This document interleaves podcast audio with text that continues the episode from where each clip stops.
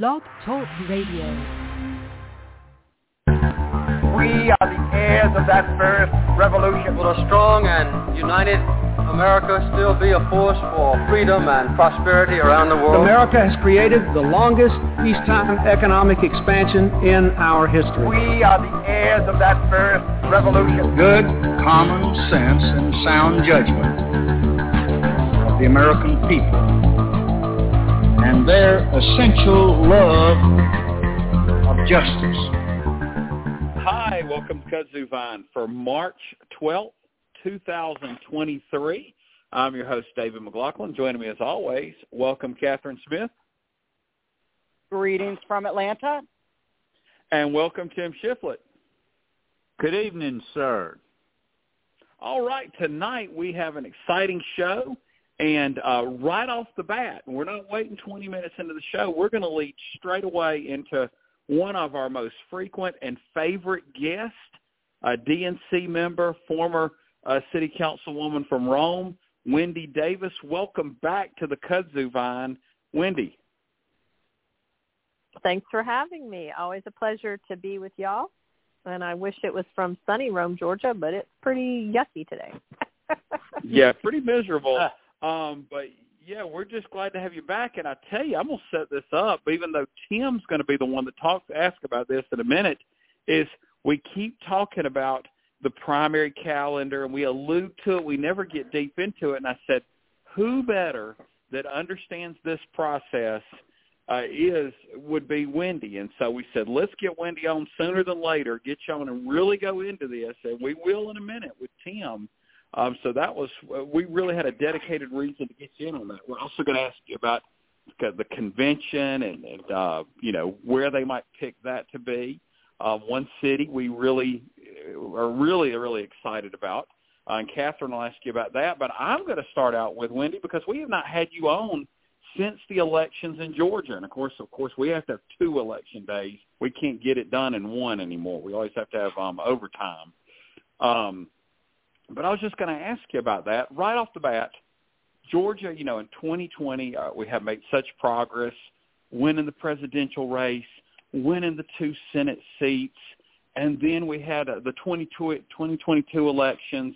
Any seat that was kind of winnable for us, we won in Congress, and then the Senate race, we win that again. We win it on the first election, just don't get to 50 percent leading vote getter, and then Raphael Warnock wins the runoff, you know, fairly convincingly, um, considering to have been in a runoff. And so we're making all these incredible gains. Four or five straight elections, Democrats have won statewide at the federal level. But in the statewide races that are governor on down throughout the constitutional offices in Georgia, we have a lot of them. We made no real progress. Um, what do you think the um the dynamic is there where we do so well on the federal offices lately and it doesn't translate into constitutional state wins? Well, um, not going back to 2020, but just looking at 2022, um, I, I think it has an enormous amount to do with the power of incumbency, right? Um, you know you've seen it all over the country and you know it feels like through eons of time right? The the incumbents are hard to beat. And uh we uh we had a, a situation where um you know remarkably uh, you know but all all the pieces at the top of our ticket were very well funded. Republicans were very well funded so there was there weren't like enormous gaps there. In other words there weren't an opportunity for one candidate to just own the airwaves and the other person to be sort of floundering, right? Um, so I think I think you really chalk it up to the power of incumbency and um, and also you know what the candidates were like uh, against the incumbent. I think um, I think the Senate race and the runoff ended up being a little less competitive. I think, frankly, than all of us expected, um, because the the the tug against uh, Herschel Walker, you know, scandal after scandal after scandal after, you know, baggage, baggage, baggage, uh, really is what I think widened that margin. Um, and then in the governor's race, I mean, we have to give credit where credit is due. Uh, Governor Kemp, you know, ran a great campaign and somehow managed to thread the needle of not seeming like uh Trump's guy without alienate the Trump people. It was a you know, a strange dance, but he managed to to somehow make it work. And then of course, uh, you know, down ballot races for statewide races again, it's it's partially the power of incumbency and partially the power of um nobody really pays attention to those races, so it ends up being, you know, what color jersey are you wearing? Yeah, and I didn't probably prompt you with this. But I think we've discussed it in the past. I know we've discussed it on the show, the three of us. Brian Kemp, um, in in 2018, he runs a primary campaign. He didn't really channel Donald Trump. He channeled Yosemite Sam, like the most backward, you know, like every negative stereotype of of a southern, um, you know, southerner. We'll just say you know, chasing down people in a pickup truck and blowing things up and everything else. And yet he governs where he tries to recruit um, electric car factories and, is okay with government employees getting raises and and he served in a different way than he campaigned in that campaign. Um, and of course, famously, you know, he and Brad Raffensperger didn't just completely game the system for Donald Trump, which I mean, I think – uh, we have to be a bit thankful for, um, even though we're Democrats. What any idea why Brian Kemp did not, and, and really fortunately, uh, keep you know being that person that he ran in in the Republican primary? The, the question is, why didn't he keep being Yosemite Sam? Yeah, why didn't he keep doing that? Because you know, Ron DeSantis probably didn't run that way, run that far right in 2018 and he's been far worse. We could pick other Republicans. Glenn Youngkin ran a far more moderate campaign and became more conservative. Um, Brian right. Kemp ran I, I mean, I, incredibly conservative. I, he probably couldn't because, govern that conservative, and then has been moderate on a few issues. Let's just, you know, not a bunch, but a few. The the electric car um, uh, factories and you know teacher raises and, and government employee raises. What? Yeah, I think I think Brian, uh, excuse the governor, got you know, got more comfortable being himself. Right? I, I think the Yosemite Sam was the act. And uh and and he finally realized that being himself was okay. He could make it work. And um I I, I find it troubling because that makes him very formidable. you know. So um I, I don't know if that's a sexy answer, but that's what I got. No. Well, and and the reason I'm not afraid to ask those questions is I'm a Democrat. I like to to be, you know, work in honesty because that's what the voters hopefully are going to work in is more honesty, and they're going to see what they see. Um, one final question. Okay, you mentioned the power of incumbency, and I completely agree. Um, obviously, it being a mid-year where the Republicans um, were the out party at the national level, I hope uh, they're the out party in 2026. But yet, a lot of these Republicans are going to run again as incumbents. How do Democrats make 2026 different um, when they're not the incumbent party again, and they're challenging for all these statewide offices? Well, I, I so first of all, that's so far down the road. I don't think any of us have a, a, a crystal ball to tell us, you know, what the issues will will be there or how the dynamics of of, of the economy will will change. Um, you know, it's going to be uphill. Uh, I think we'll have some demographic factors that continue to move in our favor. Um, we always um, can uh, have some certainty that the Republican primary, you know, at, in this day and age, might be a little nastier than our primaries. Um, but but we also have the chance to have some, you know, wild, again, six and seven people running for for some of these slots, um, which doesn't necessarily mean it's going to get ugly, but it means we're going to lose a lot of people from our bench. So it's, it's yes. too far away for me to make any clear predictions, but it's you know uh, Georgia's going to be a battleground state and hopefully very competitive until we just swing the pendulum all the way to our side and it becomes just a completely blue state again. Yes, I mean we'll just have to see. And you're right, 2024 is first. And so the good news, Catherine and Tim both have questions about 2024. I had the long range stuff, so I'm going to pass it to Catherine, then to Tim for questions mainly focused on 2024. Catherine? Hey, Wendy, friend, how are you? uh, I'm doing a little better these days, Catherine. Thank you for asking. Um, so I wanted to, I want we wanted to talk about the possibility of uh, well the location for the DNC convention. There's all kinds of rumors. There's been quite a bit of talk about Atlanta. Um, what do you think that what what's the timeline on when those announcements are going to be made and what makes Atlanta so popular? Well, um, so it's it's not really a rumor about Atlanta or the convention. The you know there's actually a very uh, intensive process of uh, analyzing logistics and the bid cities putting their you know best feet forward, but also digging into the details of locations of hotel rooms and capacity for the big arenas and such. And uh, what started out, I think it was something like 10 cities were in the bidding process uh, the DNC has whittled that list down to just three cities: um, Atlanta, New York, and Chicago. And um, and I, frankly, a lot of us thought that at the DNC meeting in February that the decision might be announced then. Um, one might think that the DNC members get to vote on uh, such a matter, but we don't.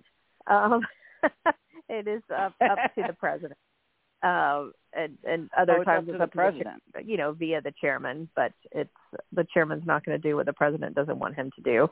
Um, now, again, given the factor that that the finalists have all you know passed muster in terms of logistics and capabilities, um, to me the the thing that I think kept it from happening in February was that uh, there were some things still up in the air in uh, some of these cities. Um, predominantly in Chicago, you have this mayor's race, which back in February it didn't seem certain whether the incumbent mayor would get reelected, and we of course saw last week that she um, didn't even make the runoff.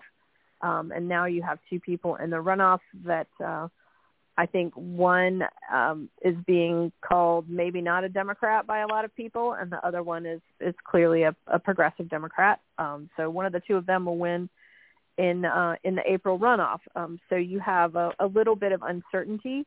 Uh, Illinois' strength, of course, is that uh, their governor has pretty much guaranteed that the convention uh, won't lose money, which some of the conventions have. Um, and since he's, um, I don't know if he's a billionaire, he's certainly a multimillionaire. His his guarantee about money um, has a lot of confidence behind it.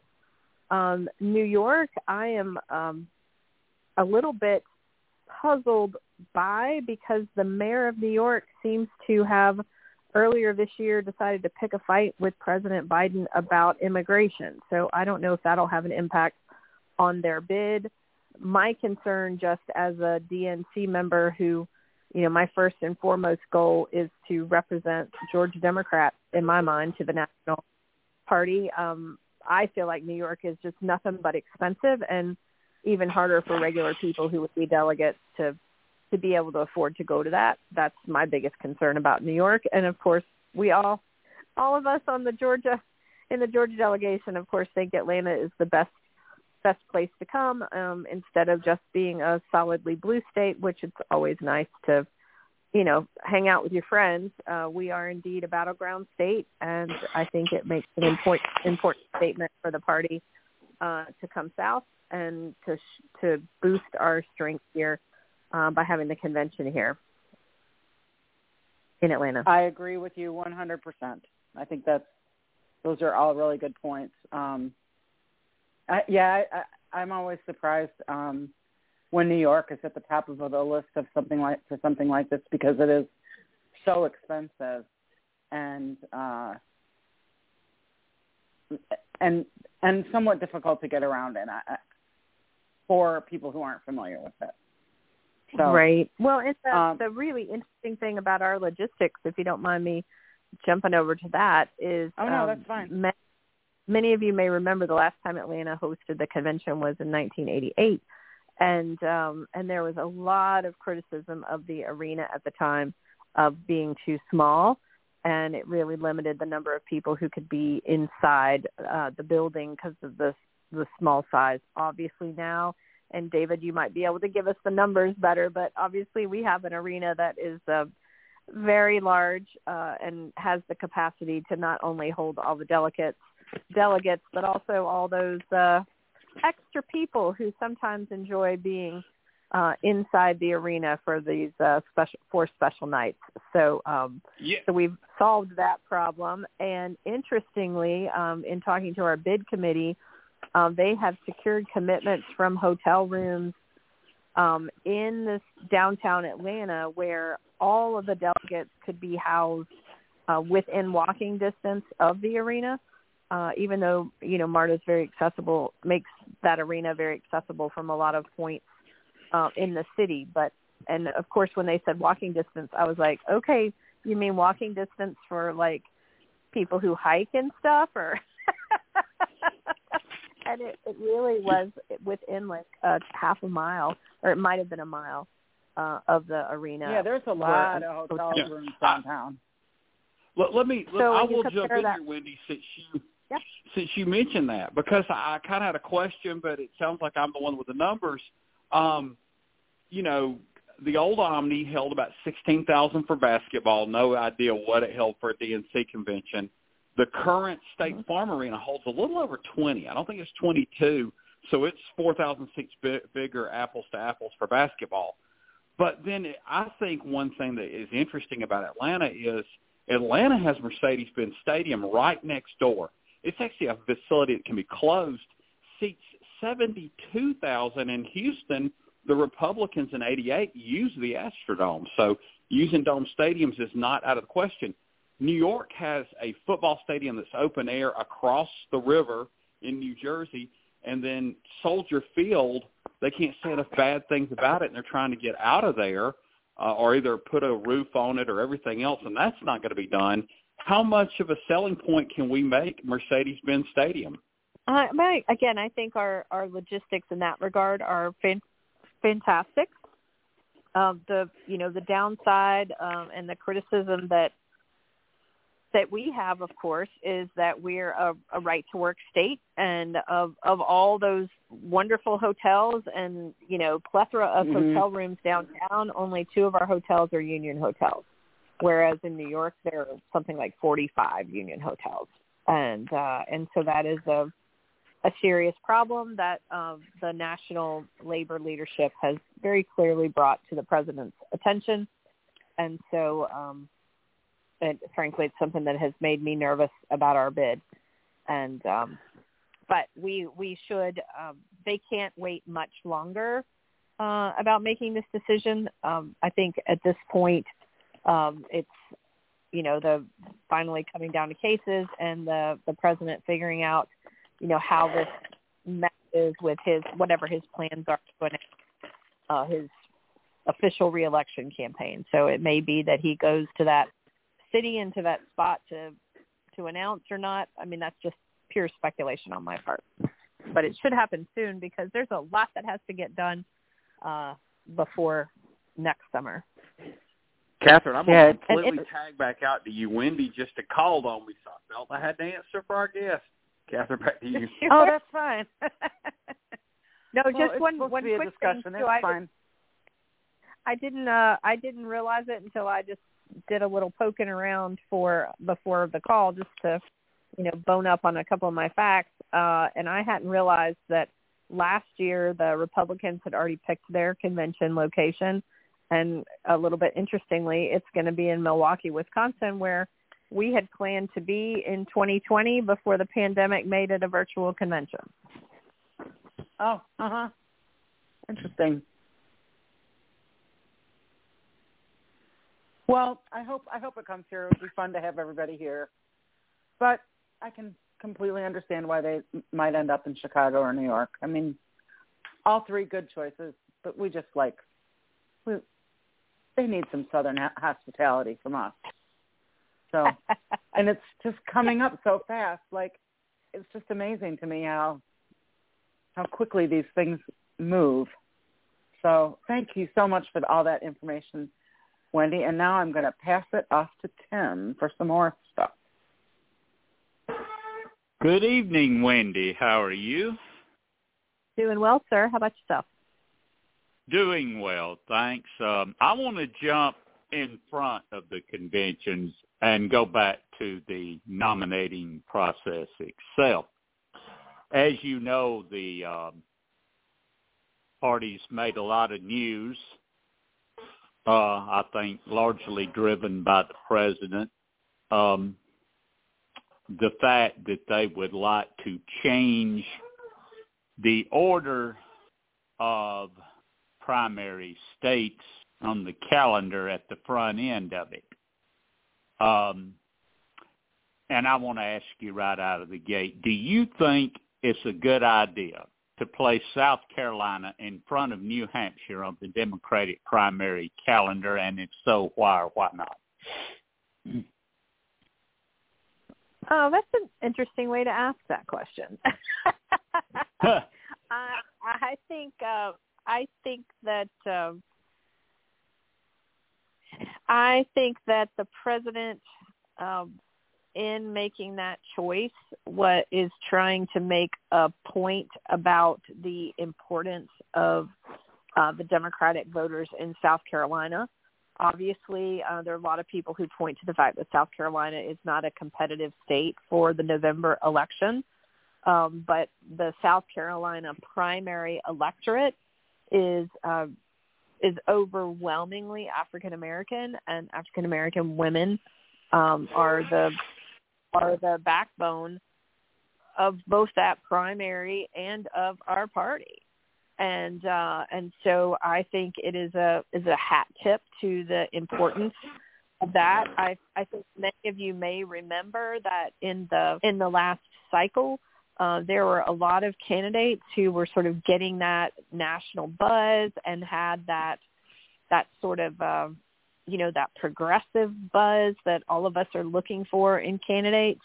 Um, but some of those candidates um, weren't able to connect with African American voters, and we are not likely uh, to be successful in getting our nominee elected in November if they can't build strong relationships in the African American community. So I think instead of that test being several weeks down the down the road, um, moving that test to the front end of the calendar, I think there there's a lot of merit to that. Now mm-hmm. there's people in New Hampshire who won't like me for saying that, um, and and they keep leaning on this this law that they have that says they have to by golly by gum have to have the first uh primary election and my answer to that is says who right like any mm-hmm. state can pass a law that says we have to be first and most important um i think the the revised democratic calendar of putting new hampshire and nevada uh 3 days after South Carolina, I think that gives us a, a jam-packed week, right? And mm-hmm. you will have candidates who, um, if if they don't have the resources to to hit all three hard, um, that that's an interesting dynamic to pick. The electorates in South Carolina, New Hampshire, and Nevada are all important electorates for our party, yeah. but also very different from each other. And yeah, uh, me... and so that shows a uh, different sets of skills in each one, if that makes sense. Yeah, let me play devil's advocate here for a moment, though. Let's just look at 2024 and let's look at the state of New Hampshire. Now, in 2024, the president's main competition is going to be Marianne Williamson. Uh, probably won't need a big field test in South Carolina on that matchup. That being said, New Hampshire state motto is live free or die. And they constantly, constantly, constantly drumbeat. First in the nation, first in the nation, law or not, first in the nation. And we need that four electoral votes. The the president only won New Hampshire by about four points. Um, would that be a decision perhaps that's better made a little later on after the 2024 election? Because I, I maybe I'm wrong, Wendy, and and you you you might can correct me on it, but I, I'm very afraid that this one decision would cost us that state right out of the gate in the general election. Do you think so? Um, I I don't think just that sort of pride element um, would would doom our our nominee in November. I just mm-hmm. I mean I have to think that there are so many more issues that are so much more relevant to uh, you know the conditions for people's families and our mm-hmm. communities and our economy and our way of life um, that that I would like to think that that's uh, not going to doom it. But um, but okay.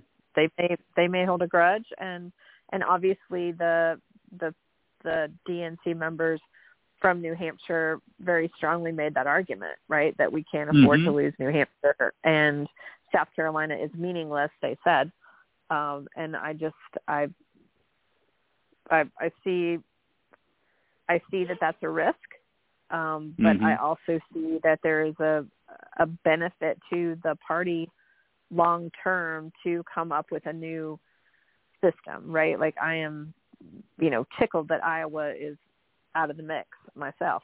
Mm-hmm. Um, mm-hmm. uh, for a lot of different reasons, right? Uh, I think yeah. I think if we just say, well, we've always done it this way, we have to keep doing this it this way. The reality is we haven't always done it this way.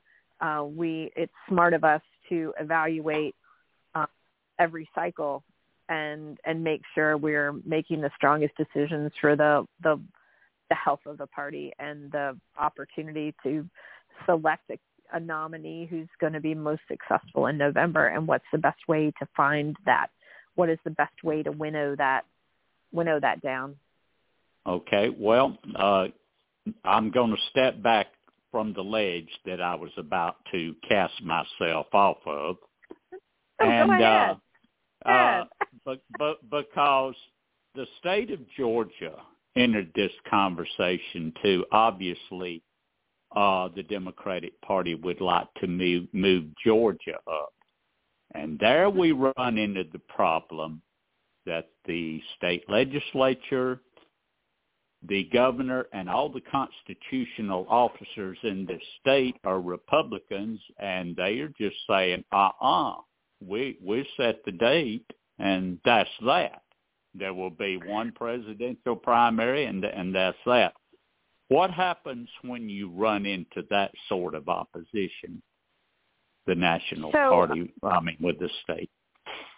Sure. So, um, so let's just take a half a step back so first of uh-huh. all, it is it is solely on the Secretary of State of Georgia to set the mm-hmm. calendar. Mm-hmm. Whether mm-hmm. that's good, bad, or just awful, that's the reality. Now, that mm-hmm. Secretary of State has has shown uh, sometimes a willingness to not do everything other Republican leaders say, right? So it, it's it, he's not just a go along to get along guy, but you would think that he's not going to pick a fight with a very popular governor in that regard, right? Mm-hmm. So the right. other thing is what his office has said and what he has reiterated is he he's very clear that he only wants one presidential primary. He's not going to spend taxpayer money to conduct a Democratic one one time and a Republican one another date. But and then the other caveat, which you can read a couple different ways, he says he is not going to hold a primary on a date that loses um, delegates for either party. And so mm-hmm. you would go, well, the way it is now, that would lose Republican votes, um, Republican delegates, if he moved it up to February 13th, as the Democrats would like for it to happen. The National Democrats would like to do, and we'd we'd be happy to go along with that. Um, but we're forgetting that the Republicans could still adjust their calendar you know they don't have mm-hmm. to stick with what they decided last year um and and my feeling is that the republican leaders in georgia particularly the governor and the secretary of state ought to see that moving georgia forward in the conversation, in the decision making, brings more, not just more attention to Georgia. If you want to think of their raw power, it gives them more power, right? But I, what I'd like them to focus on is the money, right? Being an early state brings infinite amount of dollars, economic impact to your state. And so I'm kind of hoping that they're, you know, behind the scenes toying around and seeing if they could get the Republicans uh, to change their plans and move Georgia forward also. Now, if that doesn't happen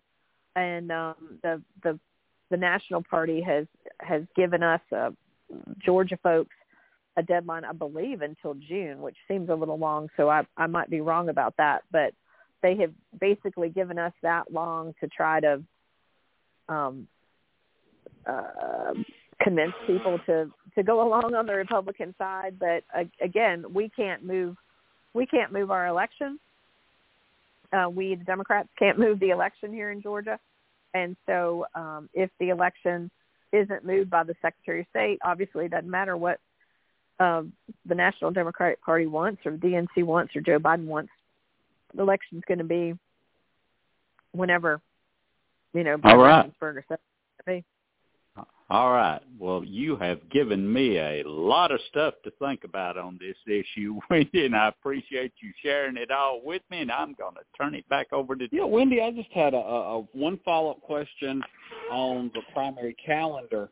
Um, let's just say the Republicans in most states don't move it and of course, there's states like Georgia where the Republicans control the process, and there's other states where they don't, but they don't separate. They, you know, what are the alternatives? Do the Democrats just get stuck doing whatever the Republicans want, or could they possibly have completely separate calendars, and then that would have some impact on covering the race, uh, how people perceive the race, and everything else?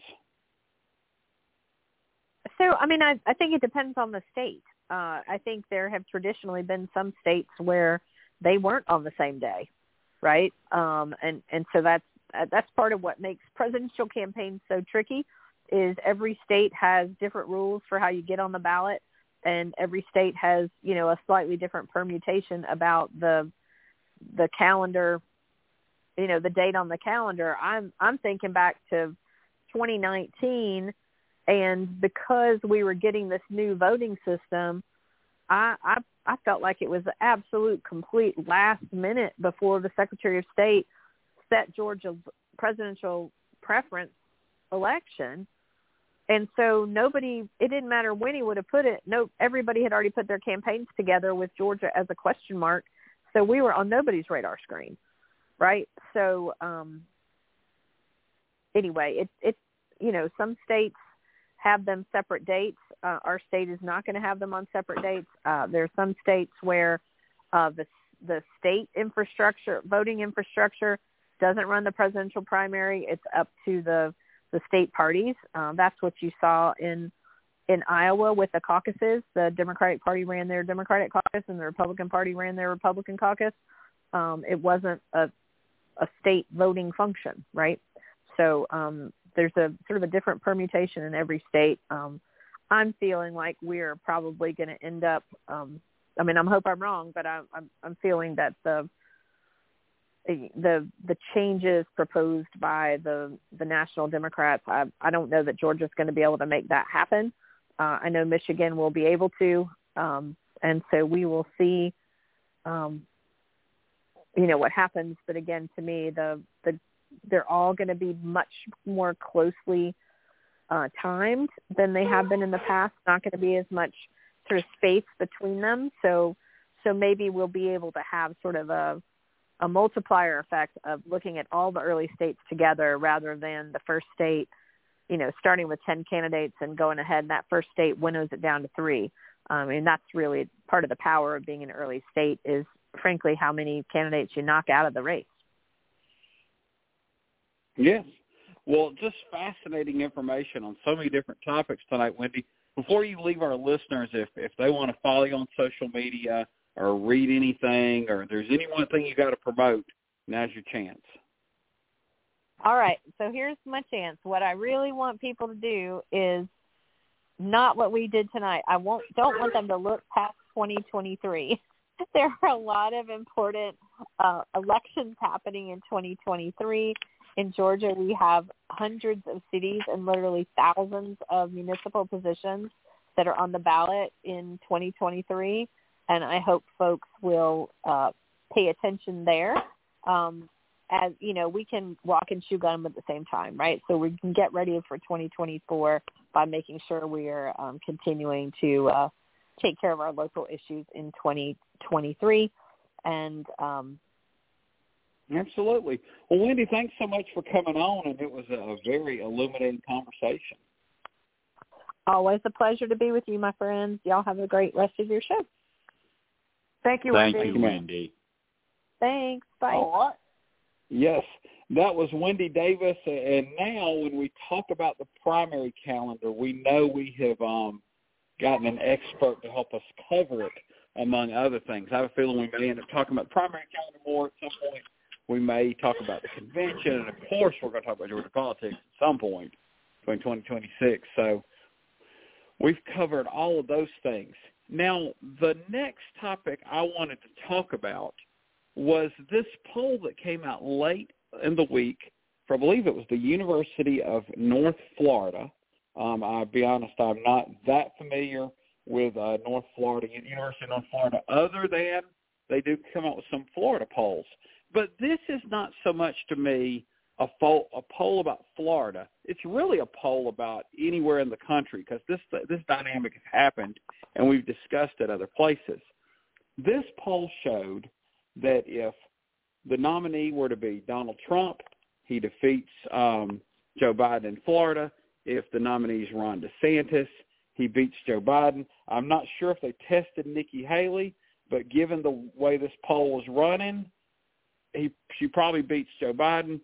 They also polled a bunch of different issues, and I counted six different issues in which the respondents of this poll that favor by a significant majority Republican candidates for president supported Democrats on reproductive rights, on concealed carry, on DEI initiatives in Florida education. Um, I want to say there's another one I'm forgetting um, that I just looked up, and, and, but it was six separate issues that these folks in Florida – a majority supported the Democratic um, response. On the uh, reproductive rights issue, it was really substantial um, how much they, they backed the Democratic position.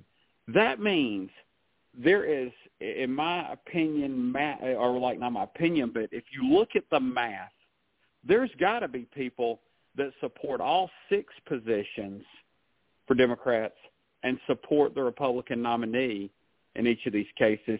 And there's definitely folks that support three and four of the Democratic positions and then still support the Republican nominee. Catherine, I know I sent you this poll.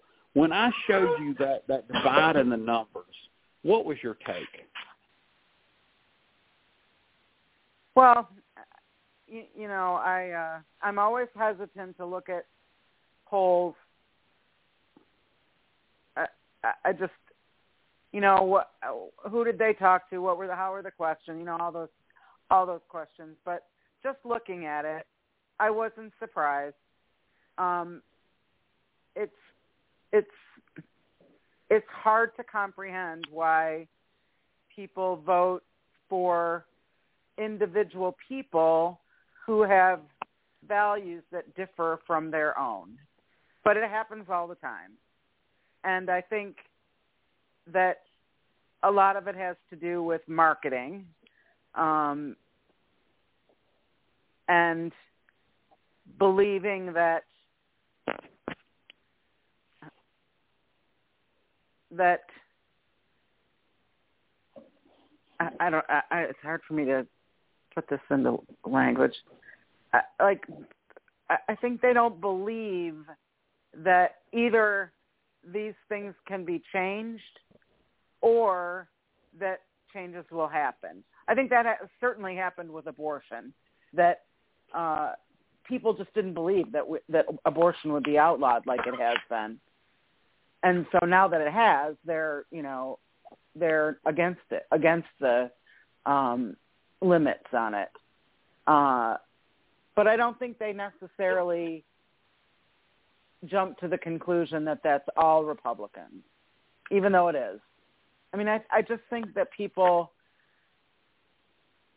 you know, they they've been voting for Republicans forever, and they're going to vote for Republicans forever, even though they might not agree with what their policies are. Well, I have some real strong thoughts, but I'm going to be fair to Tim and let Tim give his thoughts before I, I, I start into anything. Tim? Well, I think one thing that happens is that voters in this particular case with abortion uh, make the Supreme Court the boogeyman.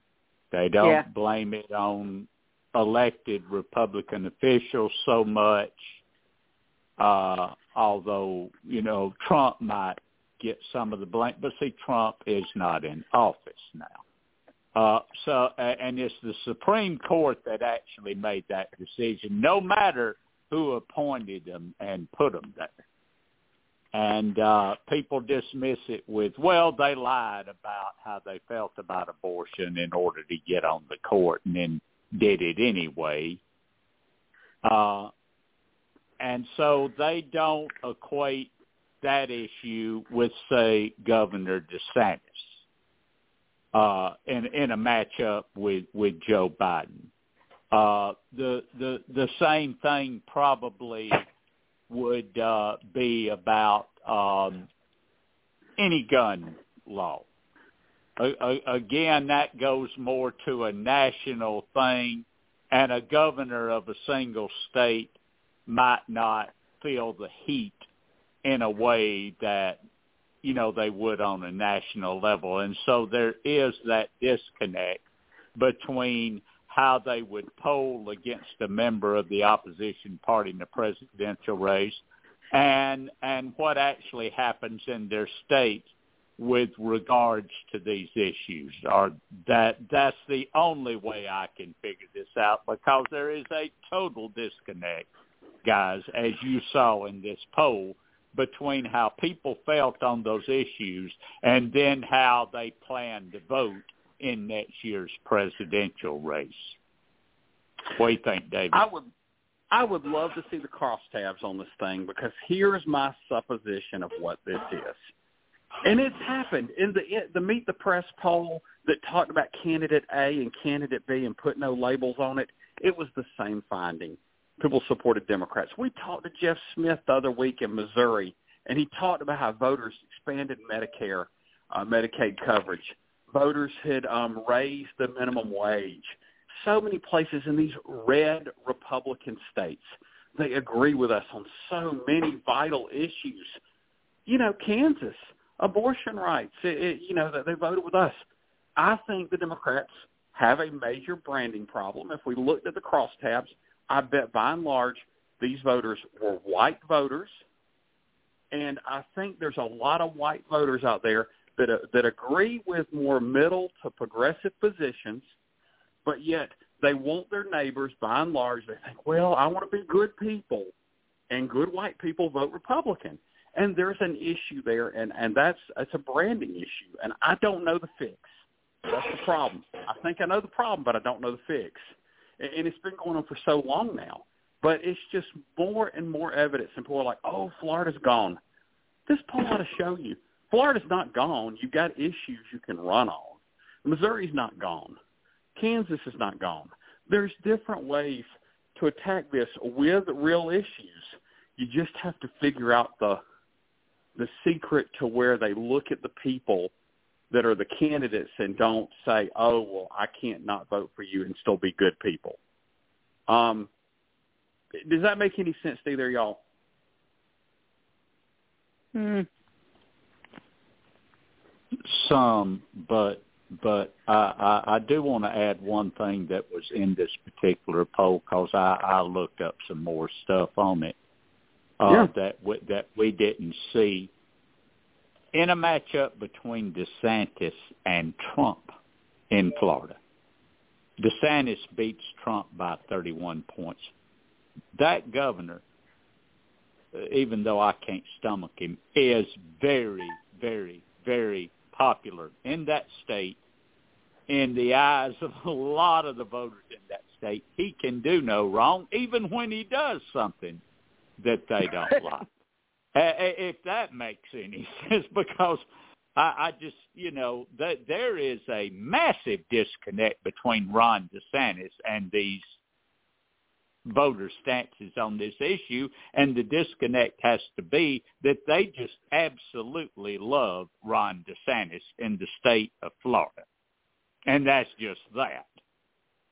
Yeah. And so anybody any, anybody that runs along with him down there uh, at, for any position in that state's going to do quite well because they're his they're his guy or girl. Yeah, and it baffles me because to me he's not a very nice individual. He doesn't smile. He's not jovial. I kind of get how Glenn Youngkin in Virginia has snookered some people because he does come off more genteel um, you know, he ran more moderately. He focused on, oh, I'm going to repeal the the sales tax off of groceries, something not controversial, something Democrats in Georgia did. Um, but, but Ron DeSantis is in your face. Um, so it's a really weird deal. You know, ju- we talked about abortion rights, and, and Florida's a state that doesn't restrict them nearly as heavily at this point. But he, oh, yeah, Ron DeSantis, just, just opposed a six-week, you know, time frame. Yeah. Uh, tell us how are Floridians that you know reacting to this? Oh, they're very upset about it. It's um, you know, it's it's actually harder than the Georgia law because um in Florida they have a 24-hour waiting period and you have to be you have to go into a health center in person and then come back the next day Whereas in Georgia, we have a 24-hour waiting period, but you can do it over the phone.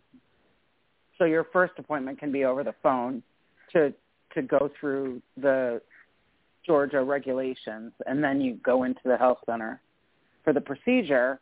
So um, that adds an, an extra barrier to Florida um, to people who need abortion services in Florida. Um, yeah, I mean, you saw those numbers uh, from the that poll, and those are pretty much standard numbers across the country. About 65, 70 percent of Americans polled believe that abortion should be available and that it shouldn't be uh, controlled by the government. That it should be a decision between a pregnant person and their doctor, family, faith, whatever, but not a government, not a, not the government.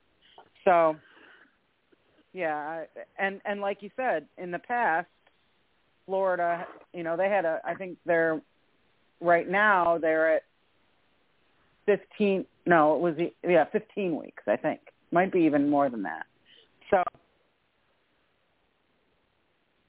DeSantis is is pretty horrible. He's also done you know, he's trying to limit some um, freedom, free speech stuff, and um, just he's a fascist. I mean, that's what my friends in Florida tell me, or that's how they're reacting. Yeah, and and the people on the issues don't agree with it, and and that's why I mean, if he was this vessel that was just this likable person with all these unlikable positions, but he's a unlikable person with a bunch of unlikable positions. So it is vexing. Um, let's let's kind of move to another figure. Let's let's make sure we move through some stuff today. And um, this past week, Mitch McConnell had a um, um, accident where he fell down stairs. He's 81 years old, and so that's not uncommon for people of that age. And he had to be hospitalized. I think it was a multiple day injury ready to be hospitalized. And you would think, actually, you wouldn't think that uh, anybody with any decorum and grace and good sense would send um, negative messages out on social media about his accident. But actually, it was Republicans, and I guess the most famous one was um, Jenna Ellis, one of the people that was involved in the overturning of the elections through the court systems, along with um, Rudy Giuliani and others, she sent uh, like a live video of of um, Mitch McConnell falling down the stairs. It was a turtle falling down the stairs. So she's attacking his appearance, and he's been called a turtle by uh, a lot of folks. I mean, we won't put that one all on Jen Ellis, but the fact that it was talking about his accident, which I would hope that all of us, for 81-year-old falls, all we would say is best wishes on your recovery. Hope you can recover as well as you possibly can. But that's not what she does, and that's not what other Republicans do. Tim, why has Mitch McConnell become such a um, lightning rod where they're so negative about their own majority leader who's done so much for them as a party, not Democrats, but Republicans attacking him? Mm. I think one thing that's wrong is uh, is Donald Trump, of course. Uh, he he can't he he can't stand Mitch McConnell, even though Mitch McConnell carried more water for him than Gunga Din, as the old saying goes. And, and and McConnell's own wife was in Donald Trump's uh, cabinet, but she committed the grievous sin of quitting, uh, you know, after the January 6th insurrection and therefore she wasn't sufficiently loyal enough and she got attacked too uh, uh, along with McConnell. And if Trump attacks somebody then his uh, ardent supporters uh, they chime in and do the same thing and y'all both seen that happen all over social media lately. Uh I mean making little videos of turtles falling down the stairs and ha ha ha. This is no laughing matter. I believe there's something like 800,000 seniors in, in, in this country who are hospitalized because of injuries from falls. It, it, it happens a lot. Uh, and, and it's no laughing matter and and no no one should make make light of the situation. That man's been in the hospital for several days. He's still in the hospital, and and it was a pretty serious injury. And it's not the first time that something like that's happened to him. I think he had a similar incident what three or four years ago, but uh, I it, it's just it, it's the age we live in now and that's a reflection of people who have been at the very top. Uh, and, you know, one in particular. Catherine, uh, Tim mentioned Elaine Chao, Mitch McConnell's wife, was attacked on the basis of race by Donald Trump more than once, and now she suffers these attacks all the time. So Mitch McConnell's had his wife attacked, through racist attacks. He's been attacked over and over. He's been attacked now when he's so injured he's in the hospital. At what point, or it, will there be a point that Mitch McConnell kind of says, "I've had enough," and he kind of strikes back at these folks and calls them out for their total lack of class and decorum? Oh, I don't think he will. Mm. I don't think. I mean, Mm-mm. if he hasn't yet. after all that he's after all the attacks that he's gotten. I just find it really interesting that I mean, the, it's very serious. He fell. It's always con- a concern when um when people fall. Um it's often an indicator of something else. So, you know, that's something to be concerned about and we should always show compassion for people who have been hurt. Um but I think this like uh pearl clutching um, I read a couple of articles about this this week. You know, like concern about the future of the Republican Party and the future of the Senate. I mean, wait a minute before we, you know, box him up and you know bury him. He's he fell. He's in the hospital. It sounds like he'll he'll be out in a couple of days. He's probably going to be fine. So uh, I don't think we need to quite, you know, call the, you know, hearse yet. So um, I just think it's interesting how, and and it was the same thing with uh, Fetterman. uh, a little bit more serious with Fetterman, but um, I just think it's interesting that people feel like they can uh, express opinions about someone's health when they know nothing about it.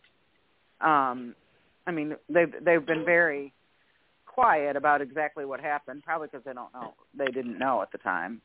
But um, I just I find it all very um, unpleasant that we're that people seem to need to have their opinions out there about it. Let let them rest. Let them let you know. Let's find out what's wrong with them, if we if it's if if need be, and then you know move on from there. And but this you know cartoons of turtles falling down the steps. I mean, that's not even funny, and, no, and no, certainly I, I not mean, respectful. Yeah, I mean Jenna Jenna Ellis apparently thought it was, and kind of the bigger point. I mean, this is happened multiple times. I think I think Mitch McConnell, the way his wife's been attacked, Ted Cruz's wife got attacked by Donald Trump, um, and these folks just won't stand up, and I think that causes them to lose so much respect in the eyes of the voters.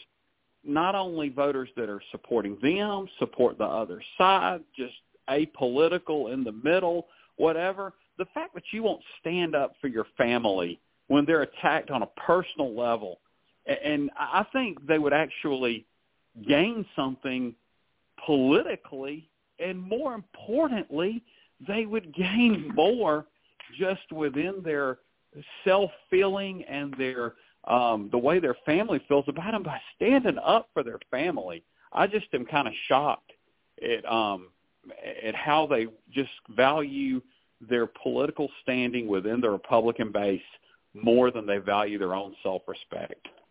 Um, and it's well, kind of sad, and I'm ready for jump- one of them to stand up to Donald Trump or others that do this.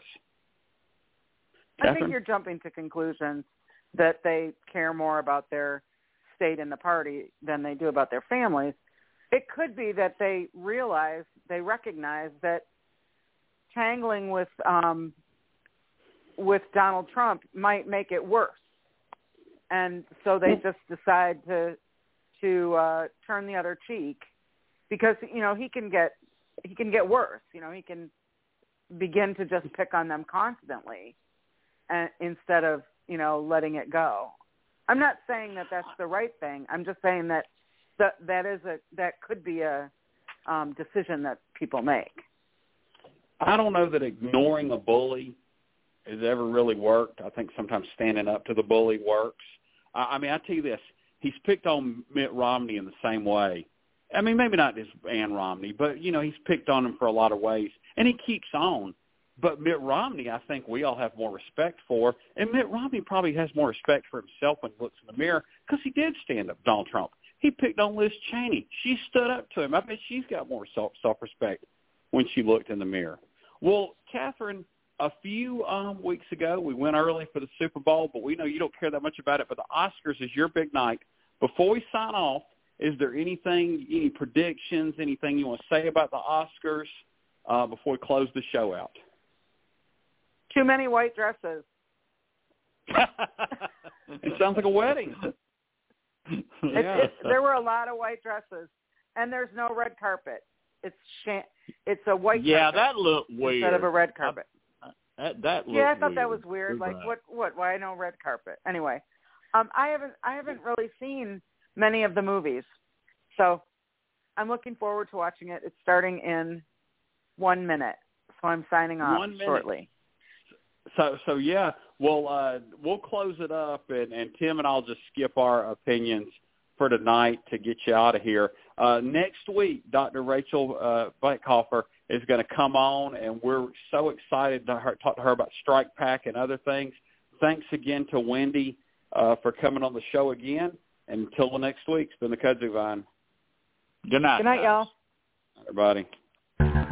We of that first revolution. Will a strong and united America still be a force for freedom and prosperity around the world?